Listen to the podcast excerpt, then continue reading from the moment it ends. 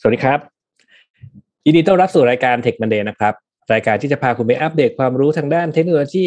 กับแขกรับเชิญผู้ทรงคุณวุฒิที่จะมาย่อยเรื่องราวของเทคโนโลยีให้เป็นเรื่องง่าย กับผมรุ่งนิจเจริญสุภกุล และคุณบิวปราถนาทรัพย์ดิษฐ์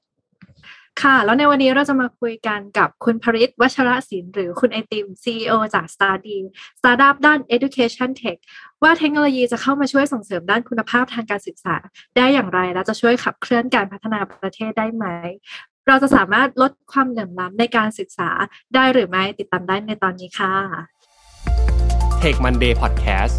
brought to you by ใหม่เซเลนีโลชั่นและเจลอาบน้ำกลิ่นน้ำหอม ให้ผิวหอมพร้อมบำรุงติดทนทั้งวัน หอมไว้มั่นใจกว่า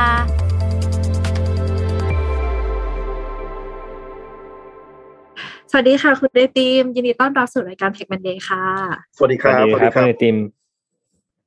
บิวเชื่อมั่นมากๆว่า ผู้ฟังทุกท่านน่าจะคุ้นหน้าคุ้นตาคุณไอติมอยู่แล้วในมุมมองของทางการเมืองแต่ยังไงรบกวนคุณไอติมแนะนำอีกมุมหนึ่งทางด้านผู้บริหารของ s t u d y ให้ท่านผู้ฟังหน่อยค่ะ ได้ครับก็ผมผลิตวัชรศิลป์นะครับที่อเล่นชื่อไอติมครับจริงงานหลักที่ทำอยู่ตอนนี้ก็คืออการบริหารสตาร์ทอัพในการศึกษาที่ชื่อว่า Start D นะครับเราก็มีอายุเกือบจะครบ 2 ปีแล้วครับหลักๆก็คือเป็นการพยายามพัฒนาแอปพลิเคชันนะครับเพื่อพยายามทำให้การศึกษาที่มันมีคุณภาพเนี่ยมันเข้าถึงได้ง่ายขึ้นนะครับ ก็เป็น ถ้าอธิบายง่ายคือพยายามจะให้แอปเราเป็นเหมือนกับ Netflix ของการศึกษาไทย ก็คือว่าเป็นการเอ่อเป็น subscription model ก็คือจ่ายเป็นค่าสมาชิกรายเดือนเดือนละสองหนึ่งร้อยสองร้อยบาทครับก็จะเข้าถึงเนื้อหาทั้งหมดเอิ่มในแอปพลิเคชันเรา ตั้งแต่เอิ่มระดับชั้นประถมสี่มัธยมหกก็มีทั้งวิชาที่เรียนในโรงเรียนนะครับพวกคณิตศาสตร์วิทยาศาสตร์ภาษาอังกฤษภาษาไทยเอิ่มแล้วก็วิชานอกห้องเรียนด้วยเหมือนกันที่เราคิดว่าเป็นทักษะที่สำคัญสำหรับเด็กยุคนี้ครับอืมน่าสนใจมากเลยครับ เรียกว่าจริง ๆ แล้วเเราใช้แอปตัวนี้แต่แต่ก่อนเราเคยเรียนกลุ่มวิชากันก็อาจจะ จะเป็นเทคโนโลยีเข้ามาทดแทนการกลุ่มวิชาแทนได้ใช่ไหมครับอันนี้ถ้าเกิดว่าพูดถึงการศึกษาไทยครับ กว่าจะได้มาถึงไอตัว solution ตรงเนี้ย คุณไอติมมองเห็นปัญหาหรือ pain point อะไรบ้างครับ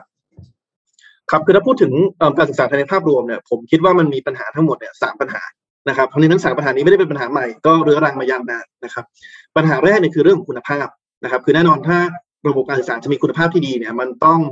สามารถเสริมทักษะ นะครับที่เป็นประโยชน์ต่อเอิ่มบุคลากรหรือว่าเอิ่มเด็กที่จะเติบโตไปเป็นบุคลากรกำลังสำคัญในอนาคตของประเทศได้นะครับแต่ปัจจุบันเราก็เห็นว่าระบบการศึกษาไทยเนี่ยอาจจะไม่ได้พัฒนาทักษะที่มันตอบโจทย์โลกแห่งอนาคตขนาดนั้น ผมคิดว่าสองสถิติที่มาตอกย้ำประเด็นปัญหาเรื่องคุณภาพเนี่ยสถิติที่หนึ่งก็คือว่าเด็กนักเรียนไทยเนี่ยใช้เวลาเรียนในโรงเรียนเนี่ยเป็นอันดับต้นๆของโลก คือเรียนหนักที่สุดอืมเอ่อในบรรดาเด็กนักเรียนทั่วประเทศเอ่อทั่วโลกนะครับแต่สถิติที่สองคือว่าพอมาวัดทักษะเอ่ออย่างเช่นข้อสอบปีซ่าที่วัดทักษะการอ่านทักษะคณิตศาสตร์วิทยาศาสตร์เนี่ยเห็นว่าประเทศไทยเนี่ยมาท้ายๆตารางนะครับเอ่อจาก 79 ประเทศที่มีการวัดผลในปี 2018เนี่ยเข้ามาอันดับที่ 50-60 กว่านั่นหมายความว่าเด็กใส่อินพุตไปเยอะมากนะครับ ก็คือขยันมากเสียเวลาไปเยอะมาก แต่ระบบไม่สามารถแปลความขยันให้ออกมาเป็นทักษะที่แข่งกับนานาชาติได้นะครับ อันนี้คือปัญหาแรกคือเรื่องของคุณภาพนะครับ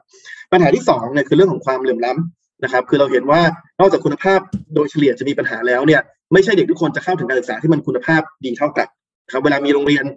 ที่มีชื่อเสียงนะครับในกรุงเทพเปิดรับสมัครเนี่ยโหมีเด็กแข่งกันไปสมัครแข่งกันไปสมัครเป็นพันเป็นหมื่นคน ซึ่งภาพนี้จะเป็นภาพที่เราไม่เห็น ถ้าเกิดประเทศมีโรงเรียนที่มีคุณภาพอย่างทั่วถึงแต่ในทางกลับกันถ้าเราไปดูโรงเรียนขนาดเล็กในพื้นที่ห่างไกล หลายโรงเรียนมีครูไม่พอสำหรับทุกระดับชั้น คือเด็กป .1 ป .2 ป .3 ป .4 ต้องแชร์ครูคนเดียวกันนะเพราะฉะนั้นครูจะเก่งแค่ไหนก็ไม่สามารถดูแลพัฒนาการของเด็กที่อยู่ในช่วงระดับชั้นที่แตกต่างออกไปพร้อมกันได้นะครับ ส่วนปัญหาที่สามนะครับคือปัญหาเรื่องของผมใช้คำว่าเป็นบรรยากาศในโรงเรียน หรือว่าถ้าภาษาอังกฤษคือ student belonging คือการที่นักเรียนรู้สึกเป็นส่วนหนึ่งของระบบการศึกษาจริงปีซ่าที่ผมพูดเมื่อสักครู่เนี่ยไม่ได้วัดแค่ทักษะอย่างเดียว อันหนึงที่เขาวัดคือคือ student belonging คือความรู้สึกของนักเรียนในการเป็นส่วนหนึ่งของระบบการศึกษานะครับซึ่งอันเนี้ยประเทศไทยก็มาท้ายๆตารางกันเราก็เห็นว่าเด็กรู้สึกว่าสิ่งที่มันเกิดขึ้นในรั้วของโรงเรียนเนี่ยมันห่างไกลจากความต้องการของเขาห่างไกลจากค่านิยมของเขาเขารู้สึกว่าเขาเรียนไปแล้ว สิ่งที่เขาได้รับก็ไม่รู้จะไปใช้ในชีวิตจริงอย่างไร นะครับเขามีอาชีพที่เขาสนใจอยากจะทำอาชีพใหม่ๆ ซึ่งมันไม่ได้ถูกตอบโจทย์โดยวิชาที่เขาในรูปแบบที่เขาเรียนอยู่ปัจจุบันเออมันอาจจะมีบรรยากาศในโรงเรียนพวกกฎกติกาต่างๆที่เขารู้สึกว่ามันทำให้เขาไม่ได้เป็นตัวตนของเขานะครับเออมันอาจจะมีวัฒนธรรมบางอย่างที่อาจจะพอเด็กสงสัยตั้งคำถามเออยกมือขึ้นมาก็ถูกบางทีก็ถูกคุณครูต่อว่านะครับหรือว่าไม่ให้ถามเพราะฉะนั้นบรรยากาศในโรงเรียนหลายๆอย่างนะครับ แล้วก็วิธีการสอนในโรงเรียนหลายๆแห่งเนี่ยมันอาจจะไม่ได้ตรงกับเอ่อค่านิยมความต้องการของนักเรียน ก็ทำให้นักเรียนรู้สึกห่างไกลจาก โรงเรียนมากขึ้นนะครับอันนี้ผมคิดว่าเป็นสามปัญหาหลักของระบบการศึกษาไทยครับอืมแล้วทั้งสามปัญหาหลักทั้งในมุมของคุณภาพ ความเหลื่อมล้ำแล้วก็บรรยากาศในโรงเรียนนะคะ หลังจากเจอเรื่องโควิด -19 เข้าไปด้วยเนี่ย มันยิ่งส่งผลมากขึ้นไหมคะโอ้มากขึ้นแน่นอนครับ ผมว่ามันเป็นการซ้ำเติมแผลที่มันมีอยู่แล้วนะครับ คือในเรื่องของคุณภาพเนี่ย ผมคิดว่าหลาย ๆ คนที่ที่อาจจะเรียนออนไลน์อยู่ที่ฟังอยู่เรียนออนไลน์อยู่หลายคนที่อาจจะมีลูกที่เรียนออนไลน์อยู่ก็ดูครับ ว่ายังไงการเรียนออนไลน์เนี่ยมันไม่สามารถทดแทนประสิทธิภาพของการเรียนที่โรงเรียนได้อยู่แล้วนะครับ คืออย่างบางวิชาถ้ายกตัวอย่างแบบสุดโต่งนิดนึงอย่างวิชาอย่างการแสดงอย่างว่ายน้ำอันนี้เป็นเป็นสิ่งที่ยังไงก็เรียนออนไลน์ได้ได้ดีไม่เท่าเรียนตัวเป็นๆอยู่แล้วนะครับแต่แม้กระทั่งวิชาอย่างคณิตศาสตร์อย่างภาษาอังกฤษเนี่ยการที่เราขาดกระบวนการที่เด็กได้มีปฏิสัมพันธ์กับคุณครู หรือปฏิสัมพันธ์กับกับเพื่อนนักเรียนในห้องเรียนกันเองเนี่ยมันก็เป็นอุปสรรคเหมือนกันนะครับเพราะบรรยากาศเหล่านั้นปฏิสัมพันธ์เหล่านั้นมันช่วยให้เด็กนักเรียนเนี่ย เข้าใจบทเรียนมากขึ้น เพราะฉะนั้นพอเด็กมีการความเข้าใจในบทเรียนที่น้อยลงเนี่ยแน่นอนมันก็ส่งผลกระทบต่อคุณภาพการศึกษาที่เด็กแต่ละคนได้รับนะครับความเหลื่อมล้ำอันนี้ก็หนักหนาขึ้นเหมือนกันนะครับพอต้องมาพึ่งออนไลน์เราก็เห็นว่าเทคโนโลยีก็อาจจะไม่ใช่อะไรที่ตอนนี้ปัจจุบันทุกคนเข้าถึงได้อย่างง่ายนะครับแล้วเวลาเราพูดถึงการเข้าถึงการเรียนออนไลน์เนี่ยเราไม่ได้พูดถึงแค่การมีมือถือสมาร์ทโฟนเครื่องหนึ่งแต่มันหมายถึงอินเทอร์เน็ตด้วย ซึ่งก็อาจจะมาพร้อมค่าใช้จ่าย นะครับหรือว่าการมีสภาพแวดล้อมที่บ้านเนี่ยที่เด็กสามารถมีสมาธิกับการเรียนออนไลน์ได้เพราะการเข้าถึงมันมีมิติที่มันล้ำลึกกว่าแค่เรื่องของตัวมือถือสมาร์ทโฟน พอมันมีอุปสรรคตรงนี้มันก็เลยทำให้ความเหลื่อมล้ำมันกว้างขึ้นเด็กหลายคนที่เข้าไม่ถึงก็จะยิ่งขาดโอกาสตรงนี้ แล้วก็เราก็เห็นว่าด้วยสภาพเศรษฐกิจด้วยที่ตามมาจากวิกฤตโควิดเนี่ยก็ทำให้มีเด็กเนี่ยที่หลุดออกจากระบบการศึกษา คือเขาแบกรับค่าใช้จ่ายไม่ไหวเข้าไม่ถึงเนี่ยอย่างน้อยหกหมื่นคนแล้วที่ต้องที่ต้องถอนตัวออกจากระบบการศึกษานะครับอันนี้ก็เป็นปัญหาที่หนักขึ้น ส่วนท้ายสุดเรื่องของบรรยากาศในโรงเรียนเนี่ยอันนี้ก็อาจจะไม่ได้มีความสัมพันธ์หรือผลกระทบโดยตรงขนาดนั้นกับโควิดเพราะทำให้เด็กไปที่โรงเรียนไม่ได้ แต่เราก็เห็นถ้าเราลองสังเกตบรรยากาศก่อนที่โควิดเข้ามา จะจำได้ว่าก็มีการเคลื่อนไหวนะครับของนักเรียนหลายกลุ่มนะครับที่พยายามจะเรียกร้องเรื่องการปรับหลักสูตรบางวิชาเรื่องของกฎกติกาบางอย่างมันก็เริ่มเห็นถึงความรู้สึกอาจจะรู้สึกอึดอัด นะครับกับบรรยากาศในโรงเรียนที่มันอาจจะสูงขึ้นในช่วงที่ผ่านมาก็คิดว่าคนอีสาปัญหานี้ไม่ได้เป็นปัญหาใหม่จริงท่านนึกย้อนสมัยสมัยที่ผมเป็นนักเรียนผมเคยเรียนประถมที่โรงเรียนไทยเนี่ยมันก็มีตั้งแต่สมัยนั้นแล้ว แต่ว่าที่ผ่านมามันอาจจะไม่ถูกการแก้ไขอย่างเพียงพอ แล้วก็อาจจะเรื้อรังมากขึ้นแล้วพอเจอโควิดเข้าไปก็ยิ่งไปไปไปซ้ำเติมบาดแผลตรงนั้นนะครับ เข้าใจแล้วครับว่าภาพของโควิดที่ที่มาซ้ำเติมปัญหาของเราเนี่ยจริง ๆ แล้ว ผมมองเห็นว่าเอ๊ะรูปแบบของการการเรียนการสอนเนี่ยมันเปลี่ยนแปลงไประดับหนึ่งเหมือนกันนะครับ เพราะว่าอย่างตอนเนี้ยเอ่อกลายเป็นว่าแทนที่จะมีคุณครูมาคอยโค้ชเด็ก ๆ กลายเป็นว่าพอพอเจอโควิด เราต้องเรียนเปลี่ยนวิธีการการเรียนการสอนไปเนี่ย กลายเป็นผู้ปกครองต้องเป็นโค้ชเด็ก ร่วมไปกับคุณครู แล้วเรื่องบางเรื่องเนี่ยคุณเออผู้ปกครองพูดตรงๆก็บางทีก็อาจจะลืมไปแล้วนะครับไอ้จากการเรียนออนไลน์เนี่ย ตอนนี้มันมันเริ่มจะกลายเป็น new normal ไปแล้วแล้วก็พอมันมีปัญหาแบบนี้เกิดขึ้นมาเนี่ยเอ่อเทคโนโลยีมันมันจะเข้ามาช่วยแก้ไขปัญหาได้ได้อย่างไรเพราะจริงๆ แล้วเราก็ลองทดสอบมาดูแล้วว่าเออในช่วงปีหนึ่งที่ผ่านมาเนี่ย มันก็ยังคงมีปัญหาแบบนี้อยู่เหมือนกันนะครับ ครับ ผมผมเริ่มต้นแบบนี้ก่อนครับ ก็คือว่าเอ่อผมไม่ในฐานะ คนที่บริหารบริษัทที่พัฒนาเทคโนโลยีด้านการศึกษาเนี่ยเราไม่ได้เชื่อว่าเทคโนโลยี หรือว่าการเรียนออนไลน์ร้อยเปอร์เซ็นต์เนี่ยเป็นทางออกทั้งหมดนะครับหมายถึงว่าเราคิดว่าบทบาทของเทคโนโลยีที่สำคัญเนี่ยคือการนำมาใช้ควบคู่กับเรียนการการเรียนการสอนที่โรงเรียน คือไม่ได้เชื่อว่าเรียนออนไลน์ร้อยเปอร์เซ็นต์เป็นสิ่งที่สิ่งที่ดีที่สุดนะครับ เพราะฉะนั้นผมถ้าเปรียบเหมือนเกมฟุตบอลนะครับผมจะพูดเสมอว่าคุณครูที่โรงเรียนเนี่ยเหมือนกับกองหน้า เทคโนโลยีเนี่ยเหมือนกับกองหลังนะครับเพราะฉะนั้น ในในในในภาพรวมเนี่ยบทบาทของเทคโนโลยีก็ทำยังไง ให้กองหน้าได้ทำหน้าที่ยิงประตูได้เยอะที่สุด ก็คือไม่ต้องลงมาไล่เก็บบอลเองนะครับ แล้วก็กองหลังเข้ามาช่วยตรงนั้น ทีนี้พอมีโควิดเข้ามาเนี่ยมันเหมือนกับกองหน้าเราเจ็บเพราะกองหน้าเราลงสนามไม่ได้โรงเรียนเปิดไม่ได้คุณครูสอนที่โรงเรียนไม่ได้ เราก็เลยต้องเอากองหลังเนี่ยเหมือนกับมาทำหน้าที่เป็นกองหน้านะครับใครที่ดูฟุตบอลฟุตบอลก็จะดูว่าเมื่อไหร่ก็ตามที่ทีมต้องมีนักเตะบาดเจ็บถึงขั้นต้องเอากองหลังมาเล่นเป็นกองหน้ายังไงก็เสียประสิทธิภาพในการยิงประตูแน่นอนนะครับเพราะฉะนั้นอันนี้เป็นคำเปรียบเทียบที่ให้เห็นภาพว่าบทบาทของเทคโนโลยีเป็นอย่างไรนะครับ แต่ทีอย่างนั้นก็ตามเดี๋ยวผมคิดว่า ถึงแม้การเรียนออนไลน์ร้อยเปอร์เซ็นต์อาจจะไม่ได้มีประสิทธิภาพเท่ากับการเรียนที่โรงเรียนเนี่ย แต่ผมคิดว่าปัจจุบันเนี่ยเราอาจจะยังใช้ประโยชน์ไม่พอกับเทคโนโลยีทางด้านการศึกษาเหมือนกันนะครับ คือถ้าเราลองสังเกตหลาย ๆ โรงเรียนนะครับ แต่ว่าบางโรงเรียนก็เริ่มมีการปรับมากขึ้น หลายโรงเรียนเนี่ยมักจะมองว่าการสอนหรือว่าการเรียนออนไลน์เนี่ยคือการก๊อปปี้สิ่งที่เกิดขึ้นในห้องเรียนเนี่ยแล้วก็ไปแปะลงออนไลน์ ช่ไหมครับคือสมมติสมัยก่อนผมเป็นคุณครูสอนที่โรงเรียนตั้งแต่แปดโมงเช้าถึงบ่ายสามผมก็จะทำแบบนั้นเลยผ่านออนไลน์คือแทนที่จะไปสอนในห้องเรียนค่าเป็นหนึ่งชั่วโมงเนี่ยผมก็นัดทุกคนผ่านซูมนัดทุกคนผ่าน Google Meet แล้วก็สอนไปหนึ่งชั่วโมง พอคิดแบบนี้ปุ๊บเนี่ยมันอาจจะไม่ได้ออกแบบประสบการณ์เรียนรู้ที่ดีที่สุด เพราะว่าในขณะที่เด็กคนหนึ่งเนี่ยอาจจะคงสมาธิได้หนึ่งชั่วโมงหนึ่งคาบเรียนในห้องเรียนเป็นๆเนี่ยแต่ว่าพอมาในโลกออนไลน์เนี่ยการคงสมาธิหนึ่งชั่วโมงมันยากขึ้นนะครับ แล้วพอไปบวกกับปัญหาที่ผมบอกคือสมมติเราไปห้องเรียนเราเห็นแล้วเด็กทุกคนมาถึงพร้อมกัน แต่พอเป็นออนไลน์เนี่ยเราไม่รู้เลยบางคนเน็ตหลุด บางคนที่บ้านเสียสมาธิเพราะว่าคุณพ่อคุณแม่เรียกไปทำนู่นทำนี่เนี่ยครับเพราะฉะนั้นบรรยากาศออกแบบประสบการณ์ในการเรียนออนไลน์เนี่ยมันไม่ใช่การก๊อปปี้สิ่งที่เกิดขึ้นในห้องเรียนแล้วก็ไปแปะในโลกออนไลน์เพราะฉะนั้นผมคิดว่าสิ่งหนึ่งที่พอจะทำได้นะครับในการออกแบบการเรียนออนไลน์ให้มันใช้คำว่าทุกข์น้อยลง หรือมีประสิทธิภาพมากขึ้นเนี่ยคือการลดเวลาที่ต้องมานั่งหน้าหน้าจอพร้อมกันนะครับคือมันอาจจะต้องปรับรูปแบบว่า ในแต่ละวันเนี่ยแทนที่จะต้องนั่งหน้าจอพร้อมกันแบบตั้งแต่แปดโมงเช้าถึงบ่ายสามเป็นเวลาหกเจ็ดชั่วโมงเนี่ยอาจจะกำหนดเวลาที่นั่งหน้าจอพร้อมกันแค่ชั่วโมงสองชั่วโมงนะครับส่วนที่เหลือเนี่ยอาจจะเป็นการแอสไซน์หรือว่ามอบมอบมอบหมายงานไปก่อน อาจจะเป็นการคิวเรตหรือว่าคัดเลือกสื่อการสอนบางส่วนมาให้แบบฝึกหัดหรือว่าคำถามบางบางอันไป แล้วก็ให้ไปเรียนรู้ด้วยตัวเองในเวลาที่ตัวเองรู้สึกสะดวกสบายนะครับ เช่น บางคนอาจจะช่วงเช้าวุ่นเพราะว่าแบบที่บ้านวุ่นวาย ทุกคนต้องกักตัวพร้อมกัน ก็ไม่เป็นไรก็เรียนช่วงกลางคืนนะครับใครที่ไม่สะดวกกลางคืนก็เรียนช่วงเช้าได้แล้วก็มานั่งหน้าจอพร้อมกัน แค่วันละหนึ่งถึงสองชั่วโมงเพื่อถามคำถามคุณครูในส่วนที่เราไม่เข้าใจหรือว่า หรือว่าแลกเปลี่ยนความคิด อันนี้ครับก็เป็นการออกแบบประสบการณ์การเรียนออนไลน์ที่ผมคิดว่ามันน่าจะมีประสิทธิภาพมากขึ้นกว่าการก๊อปปี้สิ่งที่เกิดขึ้นในห้องเรียนแล้วก็มาแปะไว้ในไว้ในโลกออนไลน์ อันนี้ก็เป็นแนวคิดที่ความจริงต้องบอกว่าทางซาดีที่บริษัทเราก็พยายามจะผลักดันนะเพราะว่าเวลาเราทำในในในรูปแบบแอปพลิเคชันที่เราพัฒนาออกมาเนี่ย คือเราเรา ไม่ได้มีการฟิกว่าวิดีโอตัวนี้จะต้องนั่งดูกี่โมง ก็คือว่าคุณสะดวกเมื่อไหร่ก็ดูตัวนั้นนะครับเพราะฉะนั้นในมุมนึงเนี่ยตอนที่เราทำงานกับโรงเรียนณปัจจุบันเนี่ยเราก็พยายามจะรณรงค์ว่าให้คุณครูเนี่ยกับเซตบทเรียนบางส่วนให้เด็กไปดูเนี่ยอาจจะสัปดาห์นี้หรือว่าวันนี้แล้วก็จะดูเมื่อไหร่ก็ที่สะดวกแล้วก็แค่นัดเวลากลับมาพูดคุยแล้วก็ตอบคำถามที่เด็กไม่เข้าใจ มันก็จะทำให้ความเครียดของการที่ต้องมานั่งหน้าจอพร้อมกันตั้งแต่เช้าจนเย็นมันลดน้อยลง งั้นถามความเป็นไปได้นิดนึงว่า ในมุมมองที่คุณไอติมมองว่าปัจจุบันเทคโนโลยีมันแค่เข้ามาเป็นตัวเสริม แล้วทีนี้ในอนาคตมันมีโอกาสที่จะทดแทนแบบร้อยเปอร์เซ็นได้ไหมคะคือผมคิดว่าคำตอบนี้อาจจะต่างกันสำหรับช่วงวัยนะครับ ถ้าเป็นช่วงวัยอย่างระดับอุดมศึกษานะครับ อย่างมหาวิทยาลัยเนี่ยเราอาจจะบอกว่าเออมีความเป็นไปได้มากกว่า เพราะว่าไอความจำเป็นในการเรียนรู้ผ่านการมีปฏิสัมพันธ์ตัวเป็นๆเนี่ยมันอาจจะสำคัญน้อยลงนะครับ แต่ผมคิดว่าหลายๆคนที่เริ่มทำงานแล้วก็เห็นแหละครับว่าบางครั้งการประชุมเนี่ยเราประชุมในในเจอกันเนี่ยมันบางครั้งมันก็มีประสิทธิภาพมากกว่านะแต่ผมคิดว่าคำตอบนี้จะแตกต่างกันออกไปเกี่ยวกับระดับช่วงอายุนะครับ แต่ผมคิดว่าถามว่าในอนาคตเทคโนโลยีจะเข้ามามีบทบาทอย่างไรได้บ้างเนี่ยสมมติเราคิดไปก่อนว่าโควิดหายไปแล้วโรงเรียนกลับมาเปิดได้ แล้วเราโจทย์คือจะเทคโนโลยีไปควบคู่กับการสอนที่โรงเรียนยังไงเนี่ยผมคิดว่ามี 4 อย่างที่เทคโนโลยีทำได้นะครับ แล้วผมจะเพื่อจำง่ายๆเนี่ยตัวย่อมันคือสะกดคำว่า tech T E C H นะครับ ตัว T เนี่ยผมใช้คำว่า teaching resource ก็คือใช้เทคโนโลยีเป็นทรัพยากร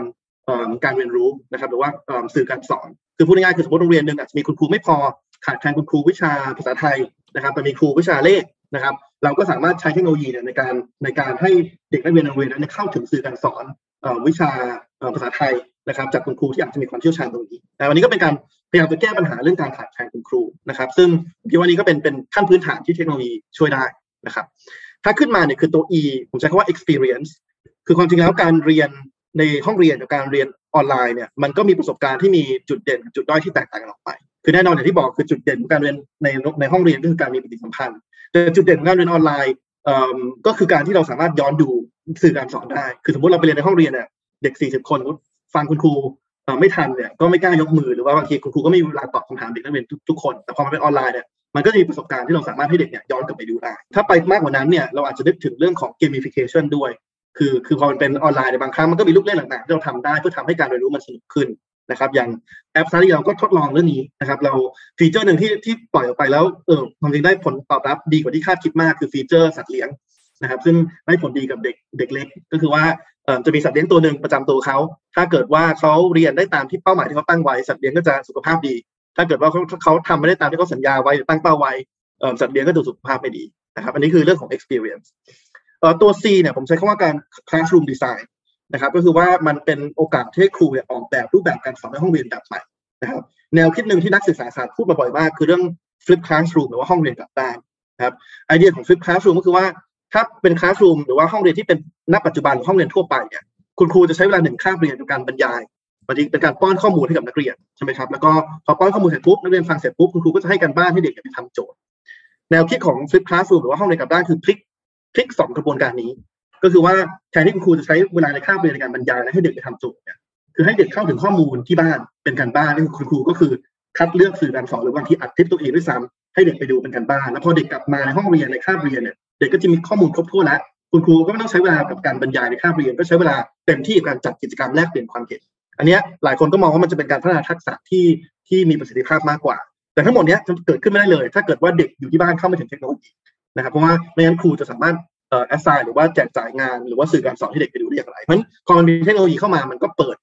โอกาสให้คุณครูสามารถออกแบบห้องเรียนหรือว่ามี classroom design แบบได้นะครับส่วนตัวสุดท้ายครับตัว H ผมว่าอันนี้เป็นความฝันของหลาย ๆ คนที่อยากจะออกแบบเรื่องการเรียนรู้ คือย่อมจาก handmade หรือว่า personalize คือทำยังไงให้ เส้นทางการเรียนรู้เนี่ยมันถูกปรับให้ตรงกับความต้องการความถนัดของของเด็กแต่ละคน ซึ่งเนี้ยต้องอาศัยเทคโนโลยีแน่นอนนะครับ คือ ถ้าไม่มีเทคโนโลยีเนี่ยเราต้องอาศัยความเก่งของครูใช่ไหมครับ มีเด็ก 40 คน การที่จะจับได้เออคนนี้เก่งอะไรไม่เก่งอะไร เราช่วยอธิบายสิ่งที่เราคิดว่าเขาไม่เข้าใจ แต่พอมันถ้าห้องเรียนมี 40 คนนั่งเรียนพร้อมกันยังไง ก็ไม่สามารถเกลี่ยเวลาได้ได้หมดนะครับนั้นพอมันมีเทคโนโลยีเข้ามาเนี่ยมันทำให้การสร้าง personalized learning เนี่ยหรือว่าการเรียนรู้เฉพาะบุคคลเนี่ยมันอาจจะเกิดขึ้นได้ง่ายขึ้นเพราะว่าเรามี ข้อมูลมหาศาลที่สามารถวิเคราะห์ผ่านปัญญาประดิษฐ์ผ่าน AI ได้ เราสามารถออกแบบอินเทอร์เฟซหรือว่าการเป็น learning journey หรือเส้นทางการเรียนรู้ให้มันปรับตามความต้องการของเด็กแต่ละคนได้ เช่น ตอบข้อนี้ถูกก็จะไปเจอวิดีโอตัวนี้ ถ้าตอบผิดจะไปเจออีกตัวหนึ่งที่อธิบายเนื้อหาที่ง่ายกว่านะครับผมคิดว่าอันนี้เป็นเรียกว่าเป็นเป้าหมายของของหลาย ๆ คนที่อยากจะออกแบบประสบการณ์เรียนรู้ที่ดีครับคือเป็นเรื่องของ personalized learning ครับผมฟังดูฟังดูน่าสนใจมากเลยนะครับ เพราะว่ามันมีรูปแบบของการเปลี่ยนแปลงการสอนการทดลองทำอะไรใหม่ ๆ ทีนี้เมื่อกี้คุณคุณไอติม mention เรื่องหนึ่งที่ผมเริ่มเริ่มเริ่มสนใจแล้วก็คือเออมีการนำเอาพวก gamification หรือว่าเอาเทคนิคต่างๆ เข้ามาใช้เนี่ย ทีนี้เจ้าตัว EdTech เนี่ยเอ่อถ้าพูดถึง EdTech เนี่ยเรามีเอาเทคโนโลยีอะไรมาใช้เบื้องหลัง หรือว่าแนวโน้มในอนาคตเนี่ยมันจะใช้อะไรบ้างครับ ครับ คือผมคิดว่าคือผมก็มองเทคโนโลยีเป็นเครื่องมือ นะครับ คือไม่ได้เป็นเป้าหมายในตัวมันเอง คือเราไม่ได้มองว่าเราควรจะไปผลักดันให้ใครต้องใช้เทคโนโลยีเพียงเพราะว่าอยากให้ใช้เทคโนโลยี หรือว่าเพียงเพราะว่ามันดูเจ๋งมันดูเก่งมันดูเท่ใช่ไหมครับ แต่ว่ามันต้องถูกนำเข้ามาเพื่อแก้ปัญหาอะไรบางอย่างนะครับ เพราะฉะนั้นผมคิดว่าก็ต้องเอาเอาเอาปัญหาเป็นตัวตั้งนะครับซึ่งซึ่งถ้าเราบอกว่าเนี่ยครับสมมติเราบอกว่าความปัญหาของระบบการศึกษาไทยคือเรื่องความเหลื่อมล้ำนะครับ เช่นสมมติว่าคุณครูอาจจะไม่พอในพื้นที่ห่างไกลเนี่ยโจทย์สำคัญของเราก็คือว่าอาจจะไม่ใช่เป็นเทคโนโลยีที่ที่โอ้ฉลาด ฉลาดมากหรือว่า advanced มากกับราคาแพงเราก็ต้องเน้นเทคโนโลยีที่มันทุกคนสามารถเข้าถึงได้นะครับทำไงให้วางโครงสร้างพื้นฐานให้เด็กในทุกพื้นที่เข้าถึงอินเทอร์เน็ตเพื่อที่ว่าเขาจะได้เข้าถึงสื่อการสอนที่มันมีคุณภาพเพราะฉะนั้นผมว่าอาจจะต้องเอาตัวปัญหาเป็นตัวตั้งนะครับ แต่ผมคิดว่าเทคโนโลยีทั้งหมดที่ที่ที่พูดมาครับไม่ว่าจะเป็นการพยายามจะใช้เทคนิคทั้งเกมฟิเคชันมาออกแบบให้เด็กมีความเพลิดเพลิน หรือว่ามีความเครียดเกี่ยวกับการเรียนรู้น้อยลง มีการเพิ่มแรงจูงใจให้นักเรียน หรือว่าไม่ไม่ว่าจะเป็นเรื่องของ personalized learning ที่ทำให้ หลักก็คือประหยัดเวลาการเรียนของนักเรียนคือพอเข้ามาปุ๊บเนี่ยถ้าเราสามารถวิเคราะห์ข้อมูลของเด็กคนหนึ่งได้เนี่ยเราจะรู้เลยว่าจากการที่เขาตอบข้อนี้ถูกข้อนี้ผิดเนี่ยเขาน่าจะเข้าใจอะไรแล้ว แล้วยังไม่เข้าใจอะไร เราก็จะยิงแต่เนื้อหา ที่เขายังไม่เข้าใจไปให้เขา มันก็จะประหยัดเวลาที่เขาต้องเข้าไปดูเนื้อหาทั้งหมด ซึ่งบางส่วนเขาอาจจะเข้าใจไปแล้วเพราะผมว่ามันก็เป็นไปได้หมดนะครับขึ้นอยู่กับปัญหาแต่ละที่แต่ผมคิดว่าสิ่งหนึ่งที่สำคัญมาก อันนี้ถ้าพูดในเชิงโครงสร้าง คือทำยังไงให้โรงเรียนแต่โรงเรียนเนี่ยมี มีสิทธิ์และมีอำนาจในการเลือกเทคโนโลยีที่เหมาะกับตัวเองให้ได้มากที่สุด คือหลาย ๆ ครั้งเนี่ยซึ่งนี้ก็เป็นปัญหาไม่ใช่แค่ระบบการศึกษา แต่ว่าในหลาย ๆ อย่างของประเทศไทยด้วย คือบางบางทีมันมีการรวมศูนย์อำนาจ คือการบอกว่าส่วนกลางตัดสินใจแล้วว่าทุกโรงเรียนก็ต้องทำเหมือนกันหมดต้องใช้เทคโนโลยีเหมือนกันหมดนะครับ ซึ่งเทคโนโลยีบางอันมันอาจจะเหมาะกับบางโรงเรียนมากกว่าบางโรงเรียนดังนั้นการให้โอกาสให้อำนาจกับผู้บริหารโรงเรียนหรือว่าครูโรงเรียนเนี่ยมีส่วนร่วมในการตัดสินใจมากขึ้น ผมคิดว่าเป็นสิ่งที่จะทำให้ adoption ของเทคโนโลยีเนี่ยมันมีประสิทธิภาพมากขึ้น อืมเรียกว่าจริงแท้เลยจริง ๆ แล้วคือ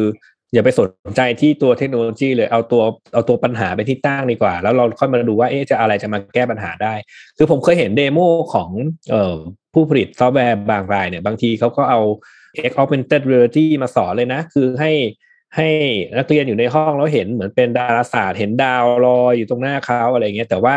มันก็ไม่ใช่ว่ามีแบบนี้ทุกโรงเรียนแล้วมันก็จะสามารถที่จะ ทำให้เด็กเกิดการเรียนรู้ได้เหมือนกันถูกไหมครับเพราะแล้วแต่ว่าแต่ละที่มันมี resource หรือว่ามี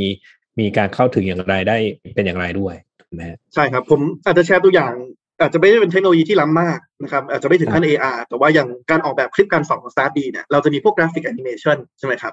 เอ่อซึ่งเราจะคุยกับทีมเสมอว่าที่เราทำกราฟิกแอนิเมชันเนี่ยเราไม่ได้ทำเพราะว่าเราแค่อยากให้มันสวย แต่เราต้องมองว่าเป้าหมายคือทำยังไงให้นักเรียนเข้าใจเนื้อหามากขึ้น เพราะฉะนั้นพอเป็นบทเรียนอย่างวิชาชีวะที่เรียนเกี่ยวกับ ภายในร่างกายพวกเราเนี่ย ถ้าเกิดว่ามันเป็นภาพนิ่งเนี่ยบางทีมันไม่เข้าใจ หรือว่าอ่านเป็นข้อความมันไม่เข้าใจเท่ากับเราเห็นเป็นภาพเคลื่อนไหวเป็นแอนิเมชันมันจะเห็นเลยว่าในซาในซาดีเนี่ยคลิปวิชาชีวะเนี่ยจะเป็นคลิปที่เราลงทุนลงแรงกับแอนิเมชันค่อนข้างเยอะนะครับแล้วก็จะได้การตอบรับค่อนข้างดี ผมคิดว่าประเด็นเรื่อง AR ก็เหมือนกัน ก็คือว่าถ้ามันการที่ได้เห็นเนี่ยโอ้โหมันเป็นสามมิติรอบตัวเราเนี่ยมันช่วยต่อการเรียนรู้หรือว่าการเข้าใจเนื้อหานั้นเนี่ยมันก็เป็นประโยชน์ แต่ถ้ามันมันมีไว้แล้วมันอาจจะ เพื่อแค่ความสวยงาม มันก็อาจจะอาจจะไม่ได้ไม่ตอบโจทย์ขนาดนั้นเออเราพูดถึงเทคโนโลยีมาสักพักละทีนี้อยากจะให้คุณในทีมช่วยเปรียบเทียบหน่อยครับว่าเฮ้ยประเทศเราเนี่ยกับประเทศอื่นเนี่ยเทคโนโลยีด้านการศึกษาเนี่ยมันต่างกันเยอะขนาดไหน หรือว่าเอ้เรากำลังถึงตรงไหนบ้างครับ ครับเออผมคิดว่าแนวคิดความจริงก็อาจจะไม่ได้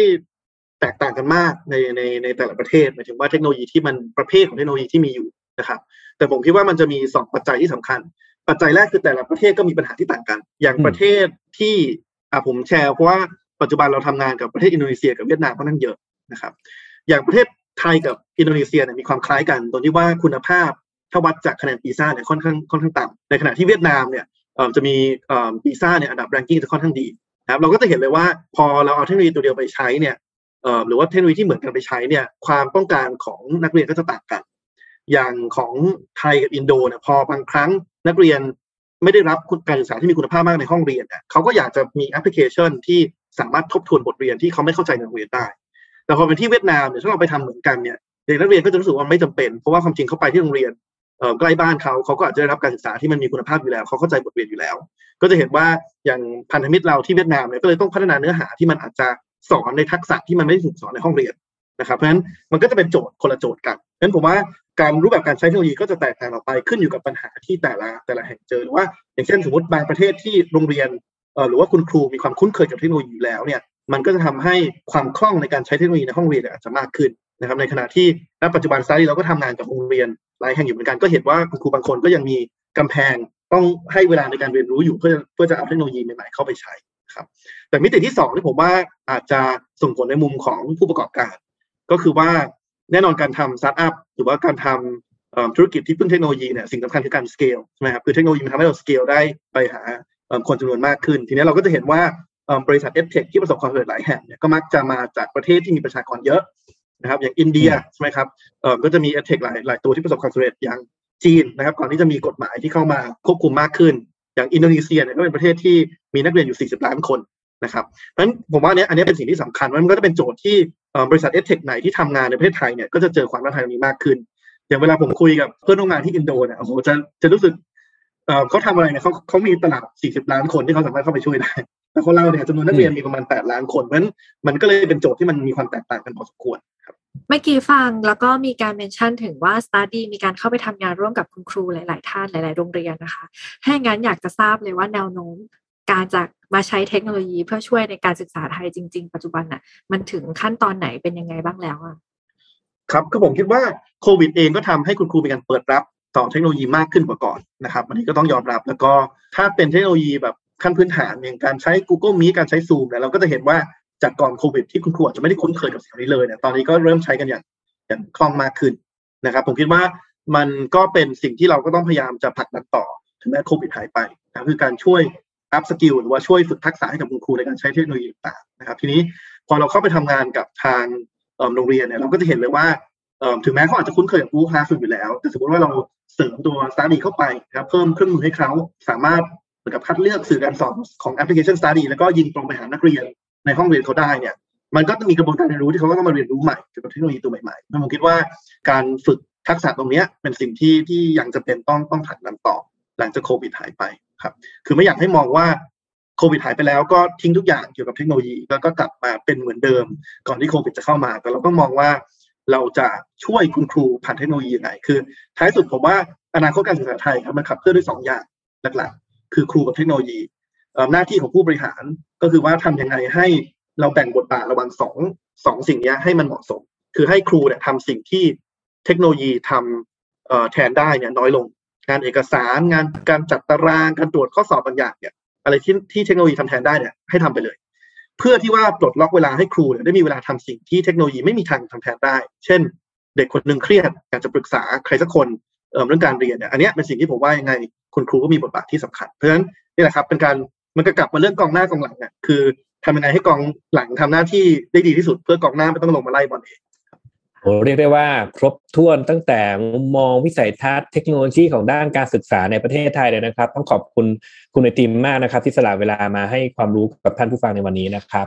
ก่อนจะจากการเนี่ยคุณไอติมมีอะไรอยากจะฝากให้ท่านผู้ฟังไหมครับครับก็ขอเป็นกำลังใจให้ทุกคนครับ ผมรู้ว่าถ้าพูดถึงเรื่องการศึกษาเนี่ย